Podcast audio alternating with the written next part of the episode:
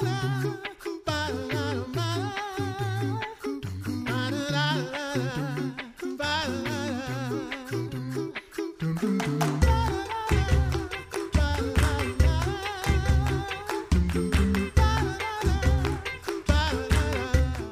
listening to The Coffee Hour. I'm Andy Bates. I'm Sarah Golseth. How has the pandemic changed our daily vocations? We're going to dig into that again. We had a chance to talk with our friends, the dairy farmers, the Heinz dairy farmers, earlier this week, and it was good to get to catch up with them and hear how this is making an impact on their vocations.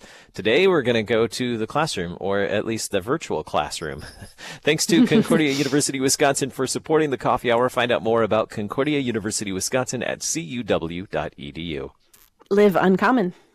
Today, we're headed to Word of Life Lutheran School here in St. Louis. Melissa Bergholt is the principal at Word of Life Lutheran School. Melissa, thank you so much for being our guest on the Coffee Hour today.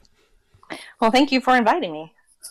So Word of Life Lutheran School probably looks a little bit different these days, much like many other schools and Lutheran schools included. Looks a little bit different. How has the pandemic affected your vocation as principal?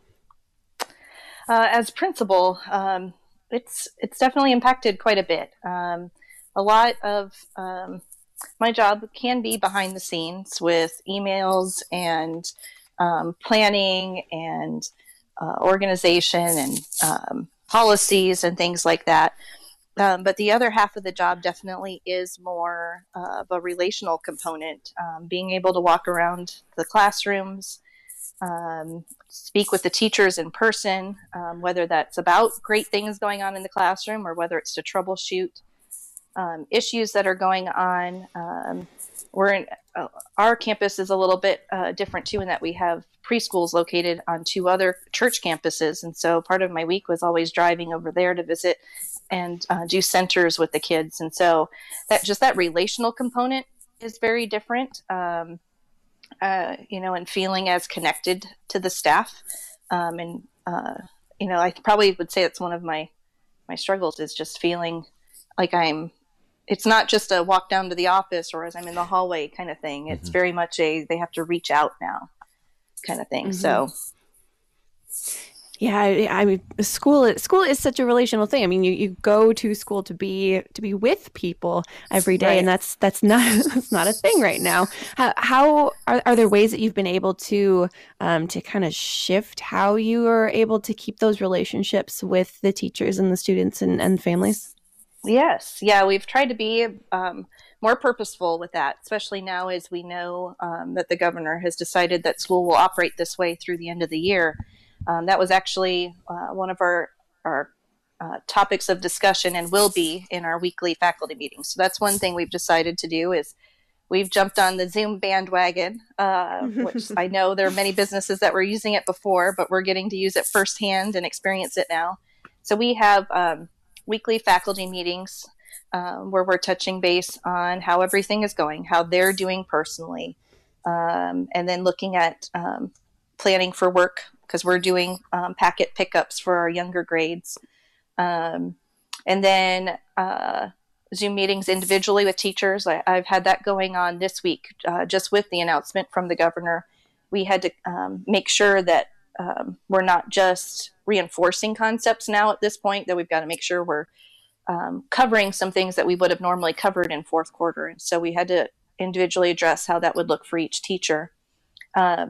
My teachers are all doing Zoom meetings at least once a week with their classes, and so they send me invitations to participate in those.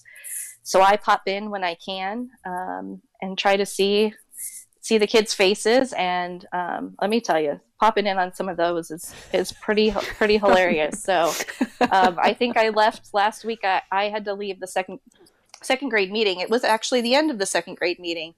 But there was a couple of kids that decided to go grab instruments or various things to share with their classmates. So yeah, a lot of Zoom meetings going on, whether it's as a group or individually. I'm sending out weekly email communications. We're trying to have some fun on our social media accounts with things that parents can take pictures of and share on our Word of Life Facebook page, and and that kind of thing. So trying to be purposeful in what we're doing and coming up with more ideas as we go along. My son has a classroom meeting. He's in kindergarten, and about once a week, sometimes twice a week, they'll have a kindergarten meeting. And let me tell you, kindergarten Zoom meetings are just a hoot. So they have a story time and a devotion, and usually some show and tell as well. And principal popped in yesterday as well in their Zoom meeting. And sometimes there isn't that much difference between a kindergarten Zoom meeting and a Zoom meeting with a bunch of adults as well. You mentioned that, relationships are a very important part of being a school, and especially in your position as principal. What about the teacher to parent relationship? Has that been impacted by the pandemic? Has it changed in any way? In some ways, obviously, because, you don't have the typical pickup and drop-off times where you could see each other face-to-face and have some of those conversations that do just happen on the fly with parents and teachers. But they are, their email is definitely still one of the tools they're using, and sending out communications to parents regularly about what's going on. I've had... as our intermediate grades have tried to tackle Google Classroom more, being able to invite parents into the Google Classroom as well so they can see the assignments and tasks and activities. I know our teachers are emailing parents every week or every 2 weeks just to see how everything's going and how the workload's going, and if there's anything that... schoolwork related that they need to comment on, but also being able to touch base with them and ask how they're doing as a family. I think that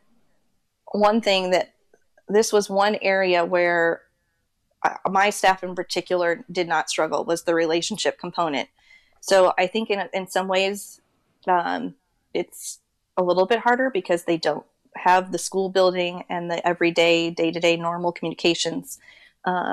But they are a very caring group, and they're going to reach out. I think a lot of them have even shared, not that this is different from the pandemic actually, but sharing their own personal phone numbers, texting, phone calls. A lot of them had done that prior to this, but I think even more of that is going on now, and utilizing their personal phones for those types of communications. So, yeah.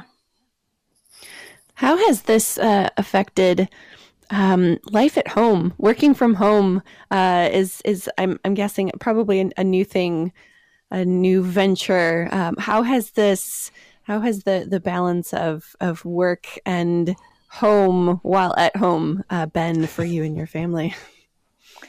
I would say that's probably one of the greatest struggles. Where both my husband and I work. And so I'm sure every group of parents out there that this is the case can relate to it. The hard part is the balancing of two jobs from home and taking care of the kids. We have a 7-year-old who's in first grade and a 1.5-year-old. So balancing it really means somebody's got to be on the 1.5-year-old. There's no hiding from that. I will say we did, as this was about coming into play, we had the forethought to purchase one of those fences for enclosures, and created a little play space for him, so that we could every so often just put him in there to play so we could accomplish if both of us needed to be working.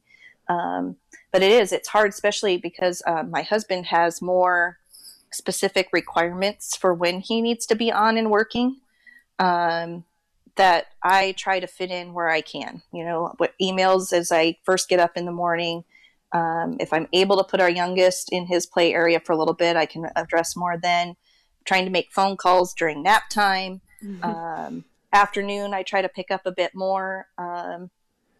And then evening after they go to bed is really when I sit down and knock out a couple of hours of work in the evening. It's definitely interesting. We go out for our daily walks, and sometimes that's when I have the opportunity to make a phone call to our finance manager or our admissions person or whoever it may be that I need to talk to that day, because, you know, the excitement of being outside and riding a bicycle or riding in the stroller is the distraction, so I can have a conversation. So it's definitely, that balance is the hardest. And I think that's what probably most parents are relating to, in that you're always on, whether it's for work, parenting, or both. Like from the time you're up till the time you go to bed, there's something going on. Mm-hmm. Agreed. Agreed. But we have, in our household, we have found that, you know, yes, we sometimes have to rearrange things so that one of us is doing work while the youngin is sleeping, or while he's working on his own schoolwork. But it doesn't always go as planned. So the flexibility, I think, is, yeah, you mentioned nap time, or when working during nap time. Well, that's assuming that nap time is actually happening in the way that you want it to happen. And let me tell you, like I think he's not exerting as much energy as he would at his childcare center, because man, have those shortened. We have just about a minute and a half left. Have you seen any positive outcomes so far through this total change in how you approach school and family life? I think some of the positives, if I talk family related first, it's giving us more family time, especially on the weekends, because we're not go to a soccer practice or a soccer game, or we got to fit grocery shopping in here now because we have this later. We have time to just relax and go on more walks and play games and actually do things around the house that have been on the list for months, you know?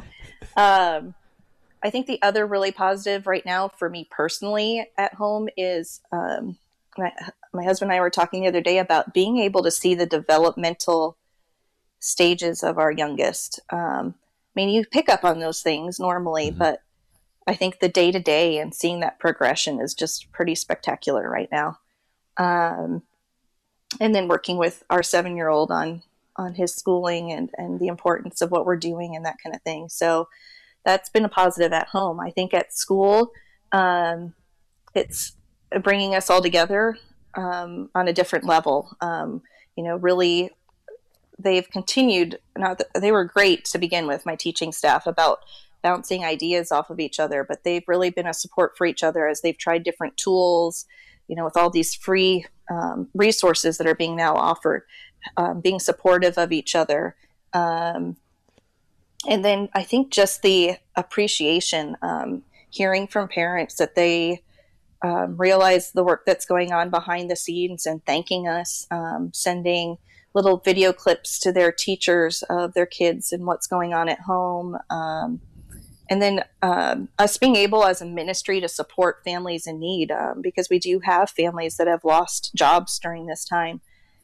And so I've had many people step up and offer funds that were supposed to be utilized elsewhere so we can buy groceries for people. So it's cool to see that ministry component that really blossoms throughout times like this as well. Thanks be to God. Melissa Bergholt is principal of Word of Life Lutheran School in St. Louis, Missouri. Melissa, thank you so much for being our guest on the Coffee Hour today. Thank you. It was fun. I'm Andy Bates. I'm Sarah Golseth.